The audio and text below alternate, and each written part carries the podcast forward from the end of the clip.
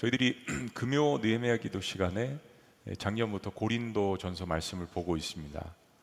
아, 근데 특별히 고린도전서 13장을 어, 조금 더 깊이 보기 위해서 어, 고린도전서 13장은 따로 떼어서 어, 향수 예배 시간에 보면서 고린도전서 강해를 금요 느헤미야 기도회와 또 수요 향수 예배를 같이 이렇게 양날의 검처럼 같이 함께 갔으면 좋겠다라는 생각을 작년부터 가졌습니다.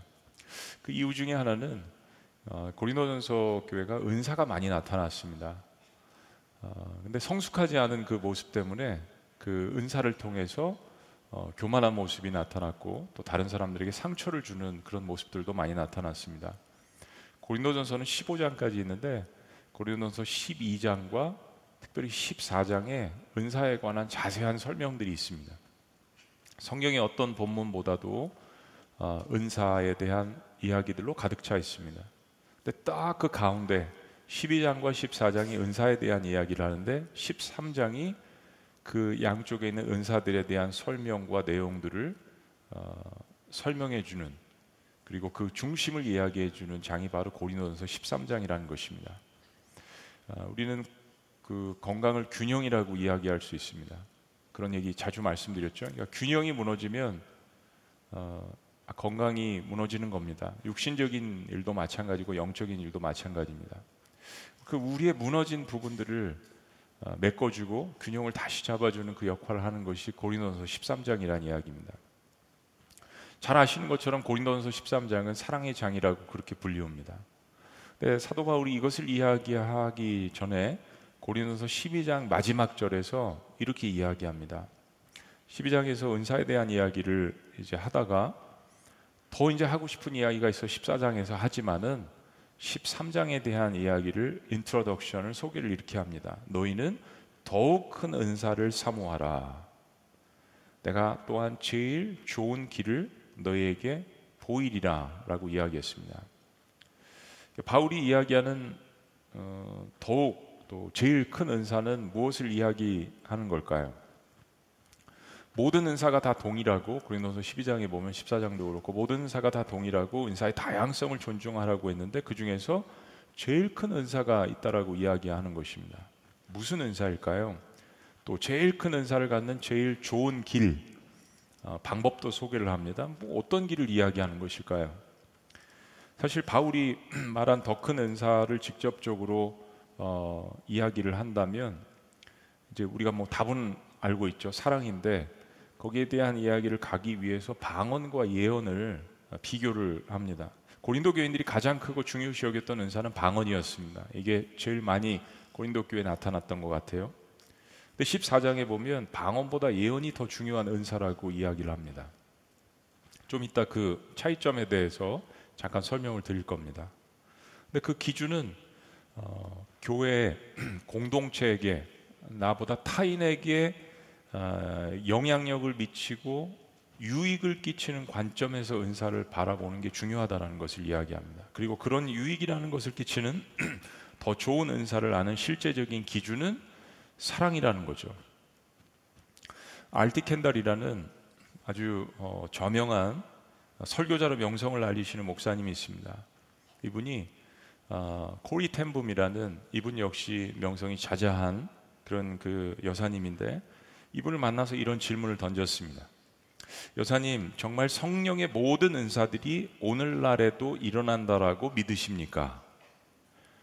성경에서 이야기하는 적어도 성경에서 이야기하는 그런 어, 모든 은사들, 특히 신약 성경에서 또 고린도서에서 로마서에서 어, 에베소에서 이야기하는 이 성령의 모든 은사들이 오늘날에도 일어난다라고 믿습니까? 굉장히 민감한 질문입니다. 또 신학적인 질문이에요. 교단 교파에 따라서 모든 은사를 다 믿기도 하고 또 방언 및 기적을 일으키는 은사에 대해서는 이제는 멈추었다라고 믿는 사실 교단도 있습니다. 신약 성경의 은사들 중 일부만 받아들이는 교단들도 있습니다. 이게 약간씩 사실은 다릅니다. 그런 민감한 신학적인 질문에 대해서 이 코리 텐범 여사가 알티 켄달이라는 어, 시대가 내놓은 유명한 이 설교자의 질문에 대해서 지혜로운 답변을 합니다. 이렇게 답변했습니다. 목사님 그야 물론이죠. 성령님은 우리가 아가페 사랑을 가진 정도만큼 우리 안에서 자유롭게 그분의 모습을 드러내십니다. 하나님께서 여전히 신약 성경에서 이야기하는 성령의 은사들을 주시고 그 역사들이 활발히 일어난다라는 것을 인정을 합니다. 그러나 그 중심에 사랑이 있다라는 것. 사랑의 은사를 가진 만큼 하나님께서 그분의 모습을 드러내신다라고 이야기하는 것입니다.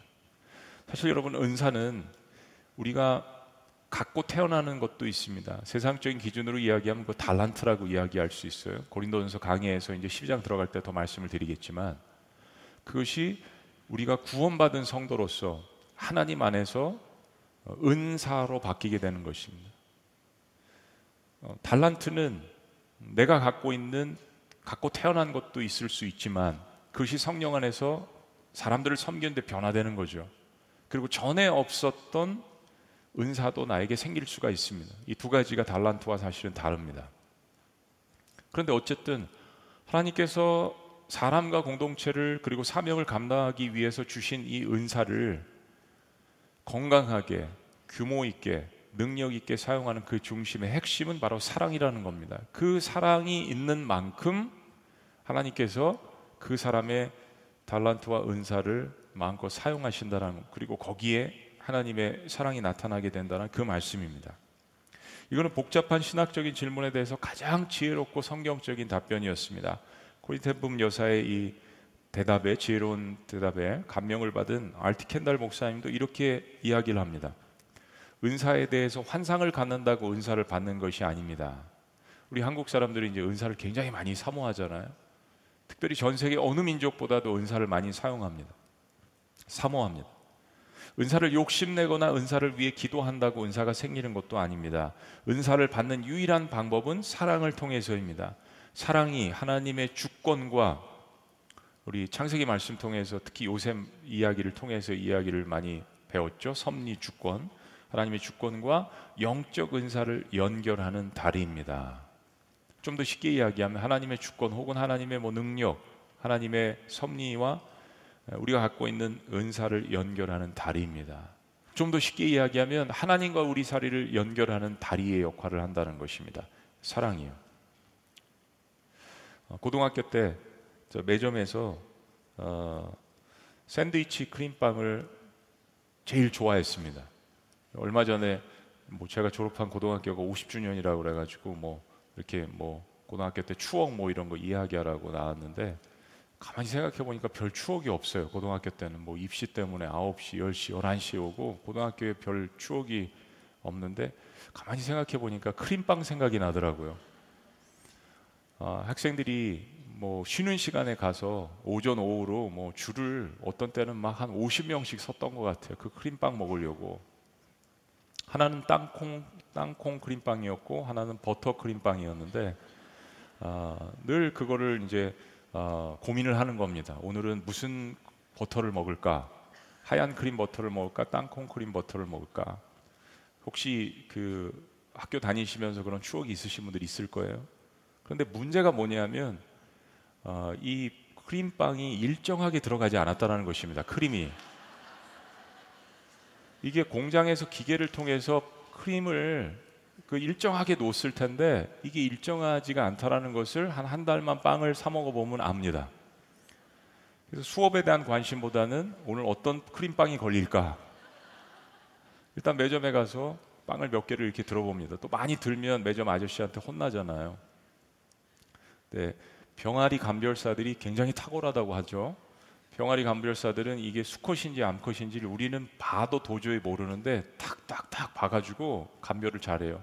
그래서 미국에서 굉장히 좋은 직업 가운데 하나가 병아리 감별사인데 그걸 따면은 영주권을 준다고 그래가지고 한국 사람들이 굉장히 그걸 많이 했습니다. 근데 저는 어, 크림빵 감별사였습니다. 딱 들어보면 아는 거예요. 무게도 그냥 탁 눈 감고 탁 만지면 탁탁탁 하면은 딱 아 이거 많이 들었구나. 어떤 때는 원숭이도 나무에서 떨어진다고 어, 실수를 할 때가 있습니다. 크림빵의 무게보다 빵의 무게가 더 나갔던 거예요. 그딱 열어보면 안에 그냥 크림을 그냥 덩어리가 들어간 게 아니라 묻혀 놓은 거죠. 거기에 대한 엄청난 실망감, 하루 공부가 안 되는 겁니다. 모르겠습니다. 대부분 여성분들인데 어, 여학교에서는 뭐, 뭐 어떤 게 화제였을까? 제가 볼 땐 떡볶이인 것 같아요. 저희 집 사람이 가장 좋아하는 요리는 떡볶이입니다. 여성들과 남성들이 좀 다른데 하여튼 저희 학교 다닐 때는 크림빵 그게 어, 삶의 기쁨이었고 이슈였습니다. 크림이 없는 빵을 상상할 수 있는가? 막 이런 이야기들을 친구들끼리 하는 거예요. 팥이 들어가 있지 않은 단팥빵을 생각할 수 없습니다. 고추장이나 뭐 떡볶이는 고추장이지만은 여러분 잘 아시는 것처럼 궁중 떡볶이는 간장을 사용했습니다. 고추장과 간장이 없는 떡볶이를 여러분 상상할 수 있겠습니까? 축구공 없는 축구 경기를 상상할 수 없습니다. 요즘 우리나라 그 대표팀이 야구에서 져서 남자들이 굉장히 침울한데 야구공 없는 야구 상상할 수 없습니다. 찬양, 말씀, 감사 이거 빠진 예배를 우리는 상상할 수 없습니다. 바울은 지금 그런 이야기를 하고 있는 것입니다. 고린도 교인들이 각종 은사를 자랑하고 서로가 비교하고 있는데 내가 더 잘났다, 내 은사가 더 세다, 이게 더 강하다, 내 사랑이 없는 은사가 과연 무슨 소용이 있는가라는 것을 고린도 교인들에게 고린도서 12장, 14장 은사를 설명하는데 그 중간에 마치 폭탄처럼 던져놓은 말씀이 이 고린도서 13장입니다. 우리가 알고 있는 이 사랑의 장은 그렇게 해서 탄생을 한 거예요. 사랑하지 않는 사람들 때문에 고린도서 13장이 탄생했습니다. 은사가 수없이 넘쳐나는 교회에 사람들이 그것 때문에 서로 치고받고 싸우는 가운데서 탄생한 말씀이 고린도서 13장 말씀입니다. 그러니까 굉장히 아, 애절한 환경 가운데에서 심각한 환경 가운데서 태어났다는 거죠. 그래서 사실은 고린도서 13장을 보시면 굉장히 뭐랄까 우리에게 경각심을 심어주고 웨이크업 깨어나라라는 말씀이 초반부에 들어 있습니다. 1절 말씀부터 보면 그렇습니다. 그 뉘앙스가 다 같이 읽어 보십니다. 시작. 내가 사람의 방언과 천사의 말을 할지라도 사랑이 없으면 소리 나는 구리와 울리는 꽹가리가 되고 이 한 구절은 사실은 고린도 교인들에게 충격이었습니다. 고린도 교인들이 가장 많이 받은 은사가 보니까 방언이었는데 가장 많은 문제를 일으킨 게 또 이 은사였고 이 은사를 가장 중요시 여기 때문에 맨 처음에 등장하는 거예요. 고린도 일부 교인들은 어, 예배 시간이나 특정한 곳에서 사람들이 알 수 없는 방언으로 기도를 하는데 이거를 이제 자랑하는 것처럼 하면서 고린도 교회 문제죠. 고린도 교회 문제. 교회를 혼란, 혼란스럽게 했습니다. 그리고 그것을 천국 방언이기 때문에 천사들의 언어나 마찬가지라고 자랑을 했습니다. 근데 바울은 그것이 진짜 방언이나 천사의 말을 직접 한다고 하더라도 사랑이 없으면 그것은 이방인들이 제사 때 무화지경을 돕기 위해서 시끄럽게 사용하는 울리는 징이나 꽹가리와 다를 바 없다라고 책망합니다. 사랑이 없는 방언은 소음에 불과하다는 것입니다. 우리가 찬양과 예배를 할때 뭐 우리는 그래도 뭐 건전한 정도죠.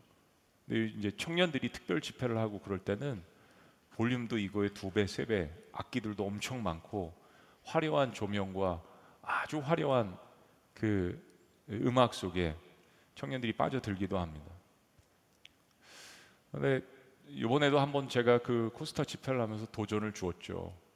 이것이 다 지나간 다음에 이런 것들이 다 사라진 다음에도 여전히 하나님을 사랑할 수 있는가, 예배할 수 있는가?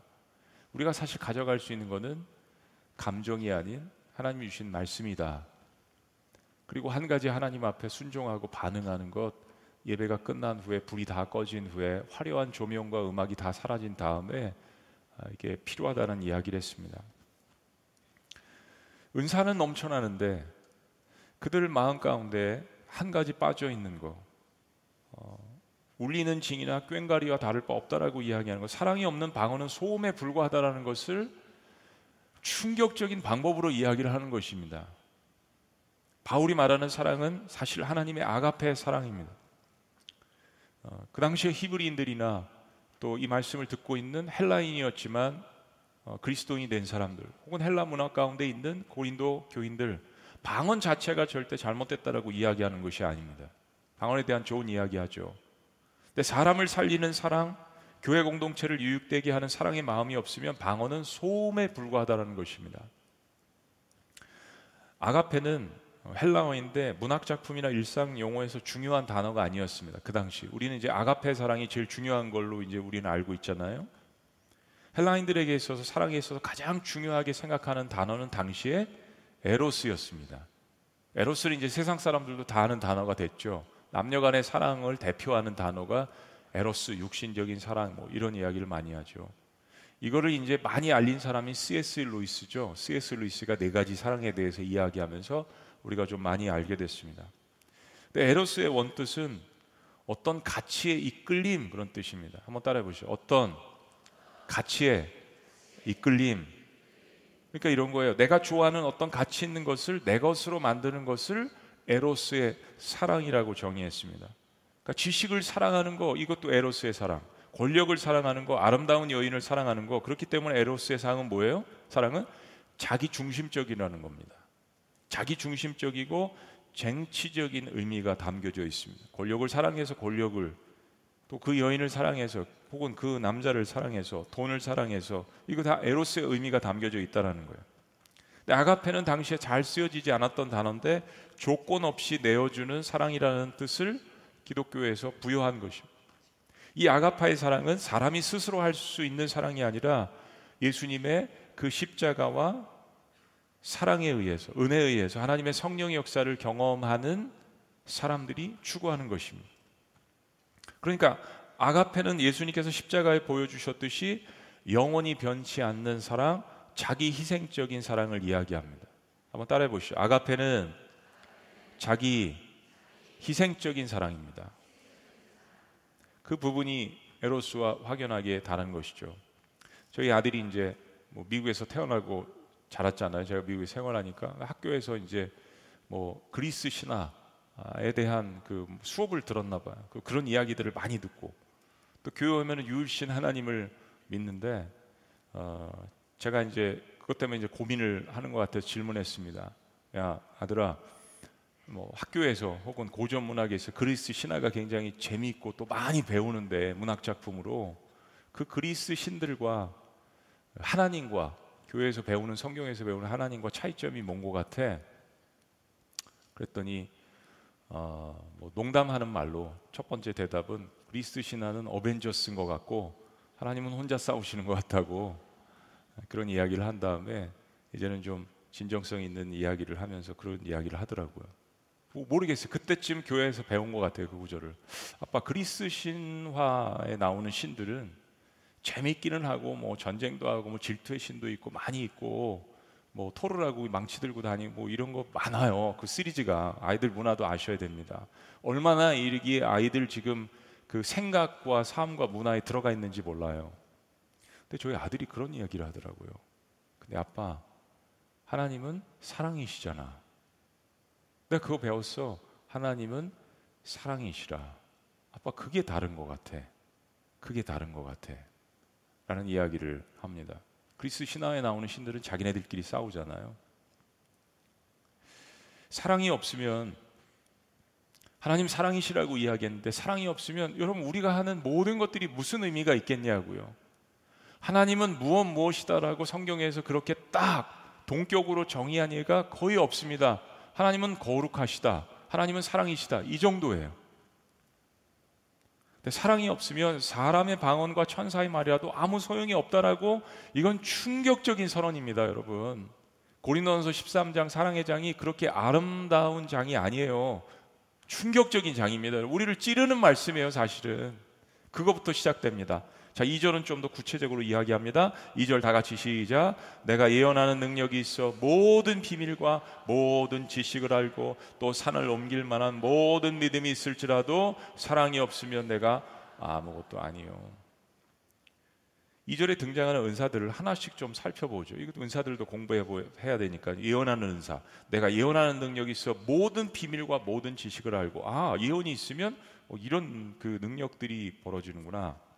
바울은 예언의 은사를 높게 평가했습니다. 14장에서 방언과 예언의 차이를 이렇게 설명합니다. 한번 들어보세요. 이 차이를 아셔야 합니다. 1절. 사랑을 추구하며 신령한 것들을 사모하되 특별히 예언을 하려고 하라. 예언이 여러분들 생각하는 프로페시 뭐 미래에 있는 것들만 뭐, 뭐 점을 치는 이런 식으로 생각하시면 안 됩니다. 안 됩니다. 자, 2절 보세요.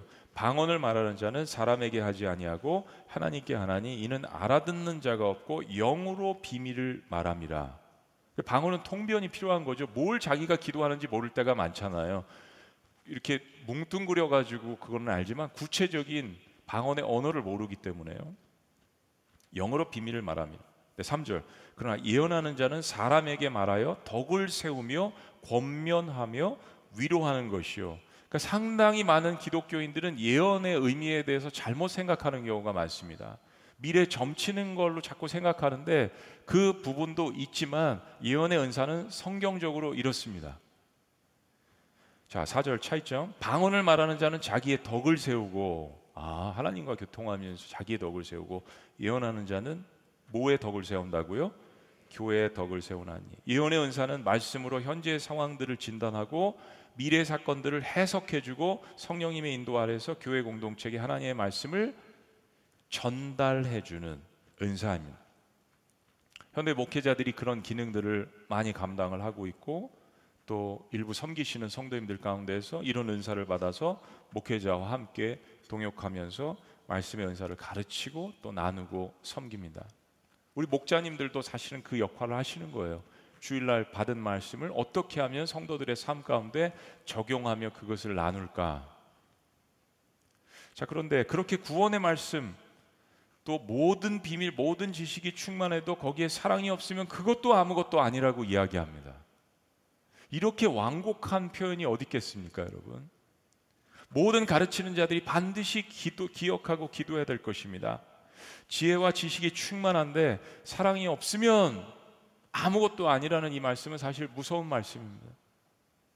그래서 저는 오래전에 서원 기도는 아니지만 목회하면서 그 기도를 했습니다. 하나님, 제가 눈물이 없이 기도하지 않게 하시고 열정이 없이 말씀 증거하지 않게 하시고 눈물이 메말라서 목회하지 않게 하여 주옵소서. 눈물이 마르면 저는 저의 목회 소명이 끝났다라고 생각합니다. 그러니까 저희 목사님들 전도사님들에게도 누차 이야기를 하는데 행정을 하시면서 무슨 사역을 하면서 한 영혼에 대한 관심이 없다면 그건 사역을 제대로 하는 게 아니라고요.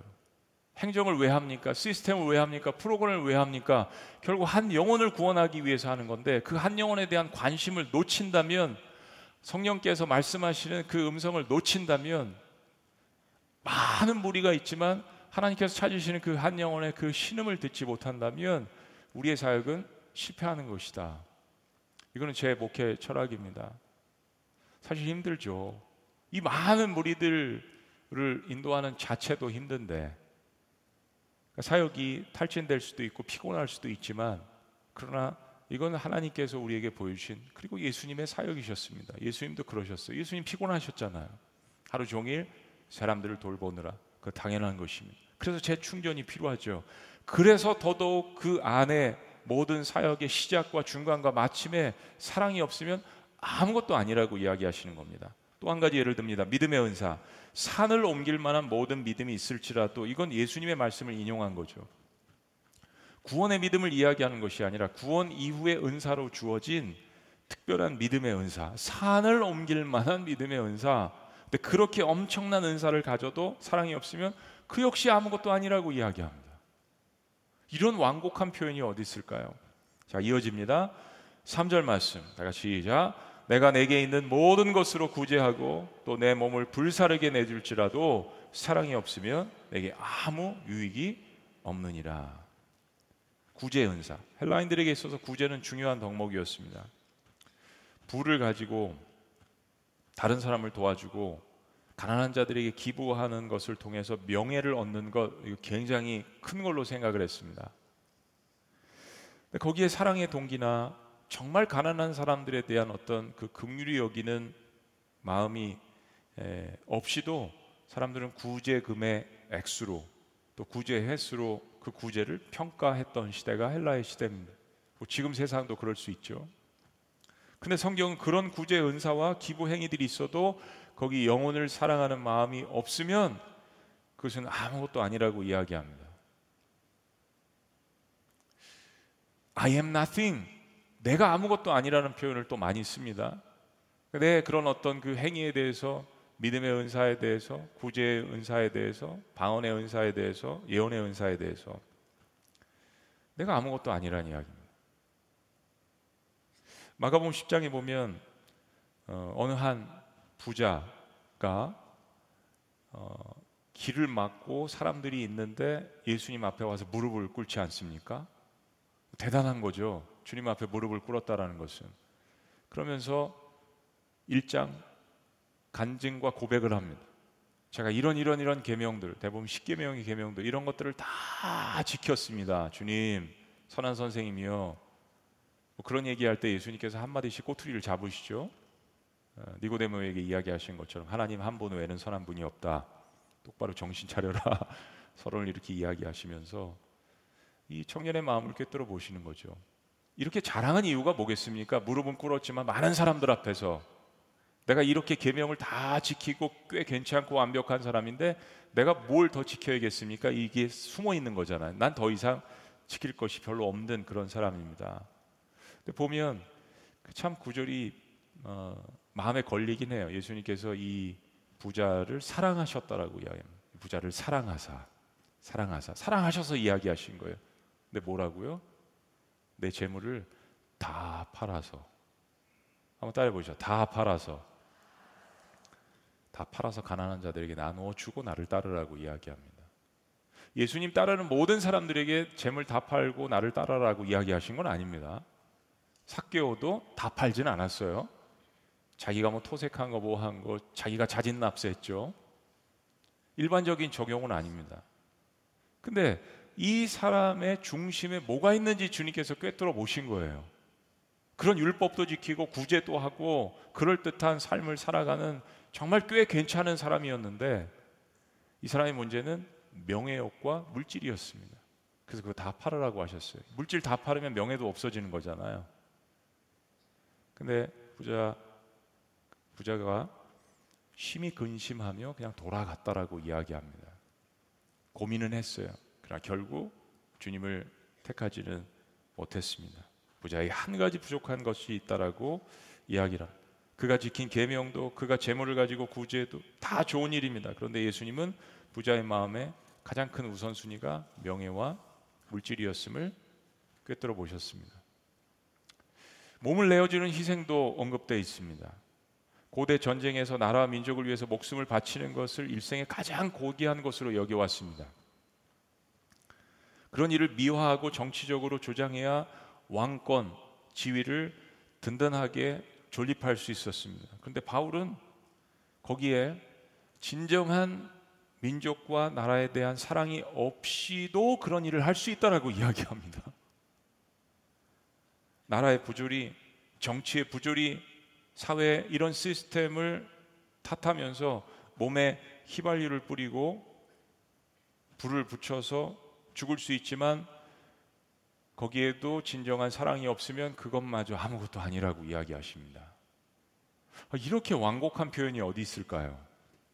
사랑하는 여러분, 사실은요, 사랑이 없는 그런 용기라도 사실 이거는 대단한 거 아닙니까? 지금 이야기한 이런 것들 대단한 거예요. 사랑이 없어도 산을 옮길 수 있는 믿음만 있다면 그래도 하나님 저 주세요라고 할 사람들이 저와 여러분들이시잖아요. 사랑이 없어도 좋으니까 산을 옮길 만한 믿음이 있으면 아니세요?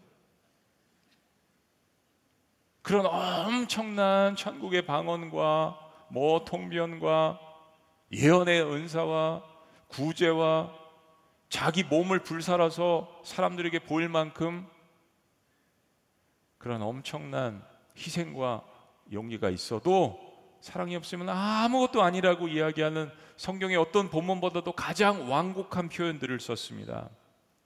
우리는 그 정도만 있어도 다 행복할 거예요. 그 정도만 있어도.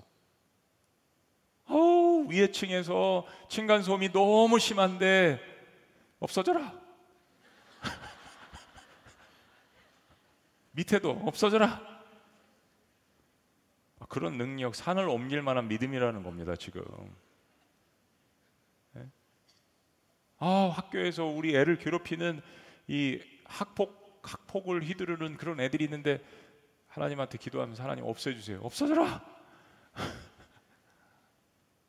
완곡한 표현이지만 그 정도의 엄청난 믿음과 기도와 구제와 능력 이거를 어떻게 표현합니까? 오늘 표현된 은사들에게 모든이라는 단어가 많이 들어 있습니다. 모든 지식, 모든 비밀, 모든 믿음, 모든 구제 이 단어가 뜻하는 것은 은사의 완성도를 이야기하는 거예요.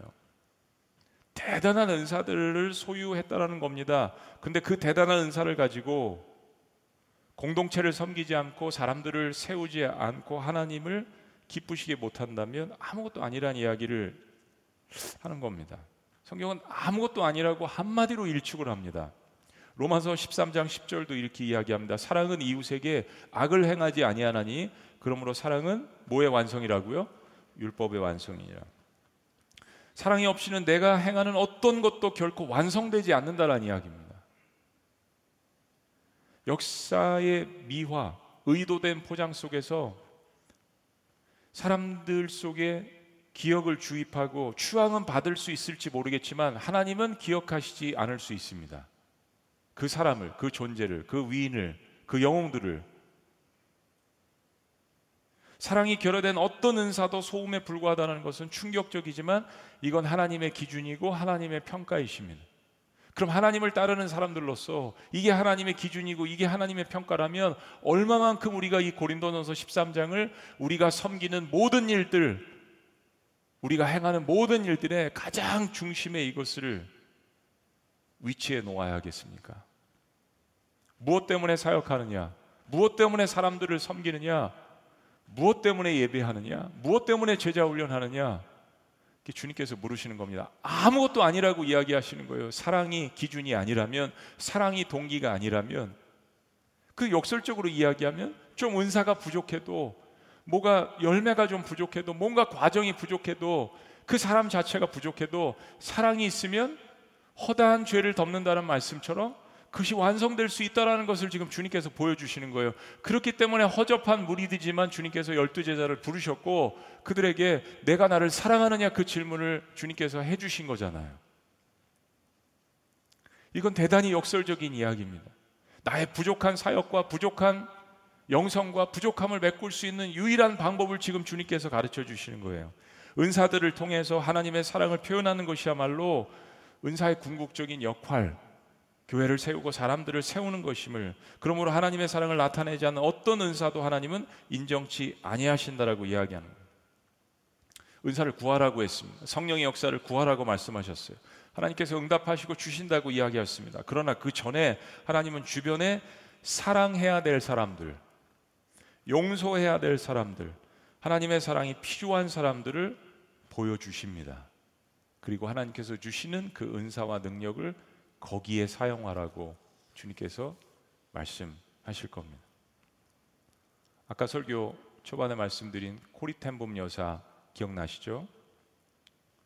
주는 나의 피난처라는 그 책을 써서 전 세계적인 베스트셀러가 됐습니다. 이 분을 말씀드린 이유가 있습니다. 이분은 네덜란드 분이시고 가족 전체가 시계 공장, 아, 시계 방을 운영하시는 그런 분이었습니다. 근데 그 자신의 아, 집에 2차 세계 대전 때 네덜란드 분이시지만 그 네덜란드에 또 있었던 그 유대인들 그 사람들을 한 명, 두 명, 세 명, 네 명, 다섯 명, 여섯 명씩 숨겨주곤 했습니다. 그게 독일군에게 발각돼서 체포되어서 강제 수용소에 갇혔습니다. 부모님 그리고 사랑하는 언니는 어, 가혹한 고문을 견디지 못해서 수용소에서 하늘나라로 갔습니다. 이 고리템봄 여사는 어떤 이유에선지 그 지독한 수용소에서 살아남았습니다. 남자들도 픽픽 쓰러지는 그런 상황 가운데서 살아남았어요. 그리고 신학교에 가서 신학을 공부하고 말씀을 증거하는 주의 종이 됐습니다. 근데 어느 날 사역을 할 때 하나님께서 마음 가운데 엄청난 부담감을 주시는 겁니다. 코리아 독일은 전쟁을 일으켰지만 그 전쟁으로 말미암아서 수많은 국민들이 상처를 입고 있단다. 상처를 안고 있단다. 네가 독일에 가서 독일에 가서 복음을 증거하지 않겠냐. 마음 가운데 엄청난 반발심이 생겼습니다. 하나님, 제 가족을 죽인 사람들입니다. 저를 몇 년 동안 고문을 하고 평생 생각하기 싫은 그런 상처와 아픔을 준 사람들이 하나님 저 지금도 상처와 아픔이 있는 거 아시잖아요. 심각하게 거부했습니다. 그때 하나님께서 그런 말씀을 하셨다고 합니다. 코리아 사랑하는 딸아 내가 나를 저주하고 욕하고 등진 사람들을 위해서 십자가를 내가 진 것을 기억해라. 내가 내 딸이면 내가 원하는 것처럼 독일에 가서 그 사람들에게 이 예수 그리스도의 복음을 내 아들의 이 사랑을 어, 전하지 않겠냐. 우리 텐봄 여사가 이 주님의 말씀을 듣고 독일에 가서 복음을 증거하기 시작했습니다. 하기 싫었지만 회개하고 의지적인 회개를 한 거죠. 그리고 눈물을 흘리면서 독일에 가서 복음을 증거했을 때 하나님 말씀에 순종하면 열매가 있는 거죠. 수많은 사람들이 그런 간증을 듣고 회개하고 말씀을 듣고 주님께로 돌아오는 놀라운 역사가 일어났다고 합니다. 그러니까 얼마나 많은 또 보람을 느꼈어, 느꼈겠어요. 하나님께서 그래서 이렇게 세워주시나 보다. 어느 날 어, 집회를 마치고 강단에서 내려오는데 많은 사람들이 와서 악수도 하고 인사를 할 거 아니에요? 근데 저기서 어디선가 본 것 같은 한 남자가 허름한 외투를 입고 저벅저벅 걸어오는데 그거 아시죠 여러분? 이렇게 관중이 많아도 그 한 사람한테 딱 어텐션이 되었답니다. 그리고 몸이 굳어지고 몸이 떨리고 어떻게 할 수 없는 공포와 긴장과 두려움이 몰려왔다고 합니다.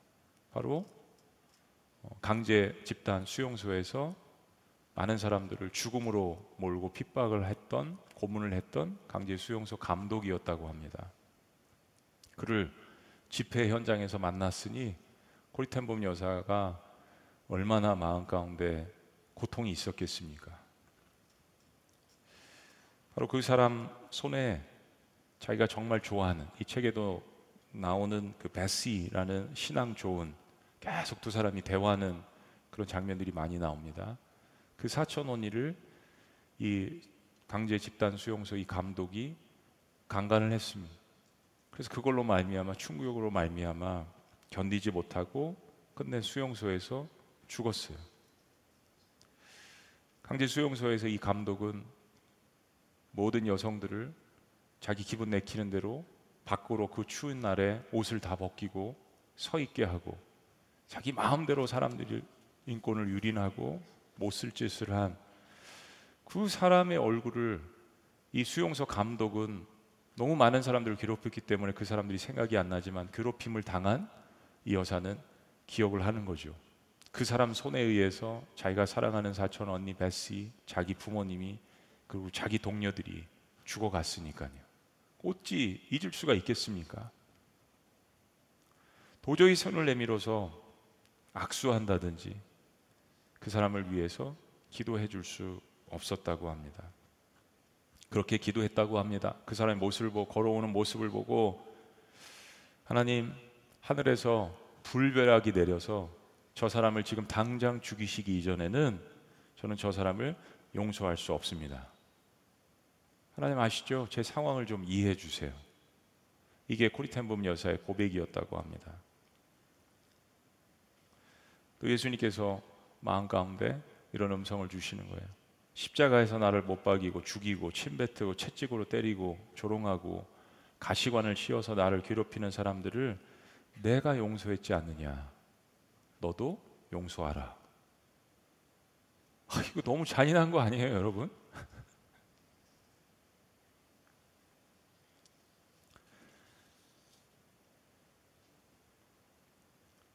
그래서 그렇게 기도했다고 합니다. 자기가 할 수 없으니까. 여러분 하나님께서 사랑하라고 하시지만은 사랑이 마음대로 되나요? 용서가 마음대로 되나요? 안 되잖아요. 하나님 저 할 수 없으니까 하나님 도와주시지 않으면 도저히 못 합니다. 그때 하나님께서 마음 가운데 용기를 주셨다고 합니다. 그래서 어, 자기를 만나기 위해서 나오는 수많은 사람들 가운데 그 사람이 손을 내밀었을 때 나가서 그 수용소 감독의 손을 붙잡았습니다. 그 사람 입에서 그런 이야기가 나왔다고요. 저는 음, 전쟁 때 어, 수많은 죄를 지었습니다. 저는 죄를 많이 지은 사람입니다. 제가 용서받을 수 있도록 도와주세요. 이것도 얄미운 거 아니에요?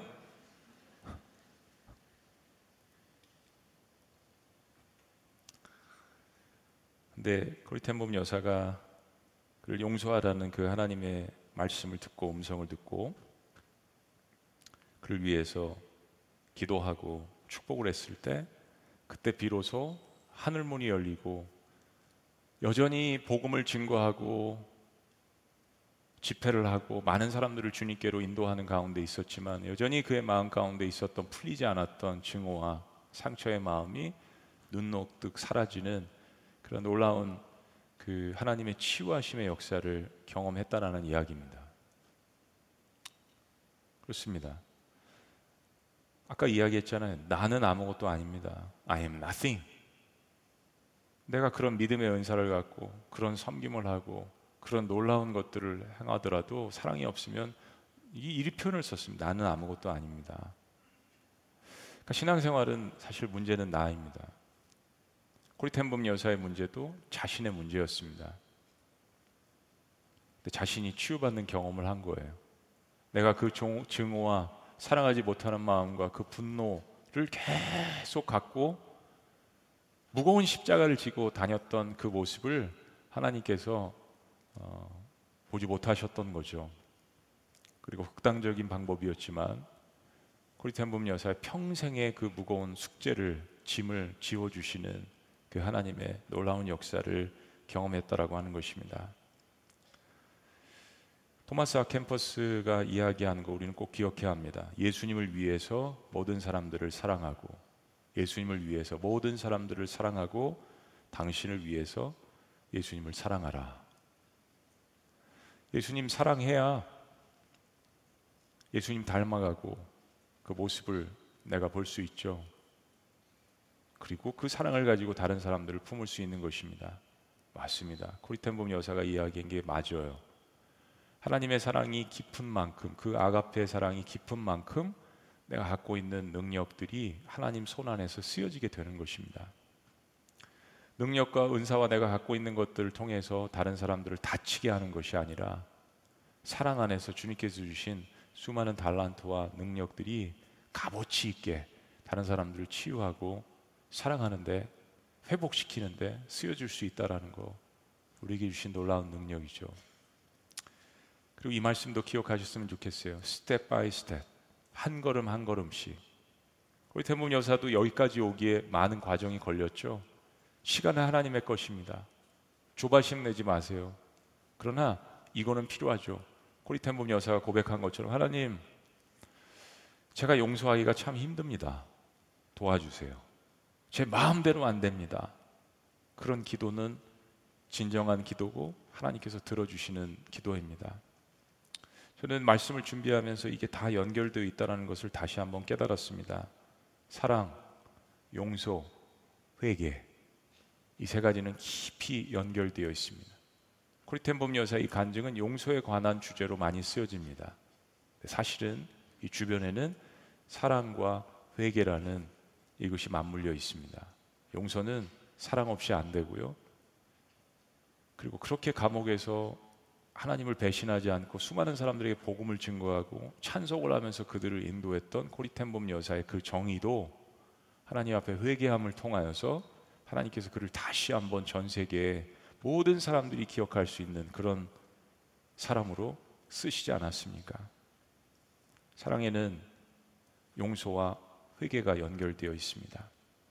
우리 이번 한 학기 동안 저희 지구촌 교회 성도님들뿐만 아니라 이 말씀을 듣는 모든 분들이 저를 포함해서 주님께서 주시는 과연 이 사랑의 의미가 무엇인지 그리고 우리는 이 시대에 이 사랑을 어떻게 적용하고 어떻게 살아야 할지 한번 깊이 고민하고 내 자신이 살아나고 내 자신이 회복되는 그러므로 말미암아서 주변에 있는 사람들이 축복을 받는 그런 놀라운 역사가 이 말씀 가운데 일어나기를 주의 이름으로 축복합니다. 기도하시겠습니다.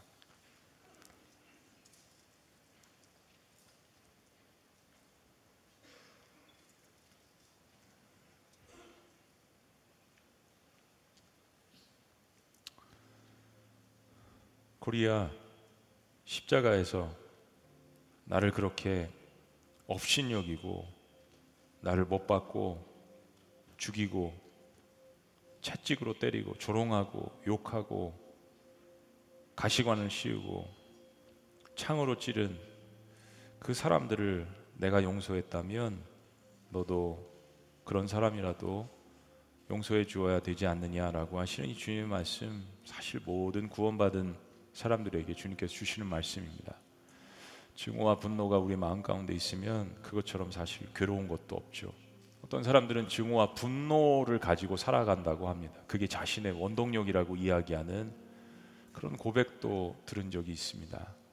근데 그게 얼마나 괴로운 겁니까? 그건 원동력이 아닙니다. 우리를 피폐케 하고 우리를 망치는 지름길이죠. 그거를 자녀들에게 물려줄 수 있겠습니까? 다른 사람에게 물려줄 수 있겠습니까? 아닙니다. 예수님을 위해 모든 사람을 사랑하고 당신을 위해 예수님을 사랑하라. 그렇습니다. 나를 위해서 예수님을 사랑하라. 이거 우리가 꼭 들어야 되는 이야기입니다. 살아계신 하나님, 내가 천사의 말을 해도 내 마음에 사랑이 없으면, 내가 참 지식과 믿음이 있어도 사랑이 없으면, 산을 옮길 만한 믿음이 있어도 내가 있는 것 줄지라도 사랑이 없으면 아무것도 아니라고 이야기하시는 이 주님의 말씀이 복음의 핵심처럼 우리 가슴에 작은 씨앗으로 열매 맺을 수 있도록 축복하여 주시옵소서. 그 사랑의 능력을 향하여서 나아갑니다. 이번 시즌에 많은 치유와 회복이 이 사랑을 통하여서 일어날 수 있도록 주님 인도하여 주시옵소서. 우리를 십자가에서 구원하시고 또 우리를 끝까지 사랑하시는 놀라우신 이름 예수님의 이름으로 기도합니다. 아멘. 우리 자리에서 다 같이 일어나시겠습니다. 우리 그런 마음으로 고린도서 13장 이 찬양 주님 앞에 고백합니다. 내가 천사의 말을 한다 해도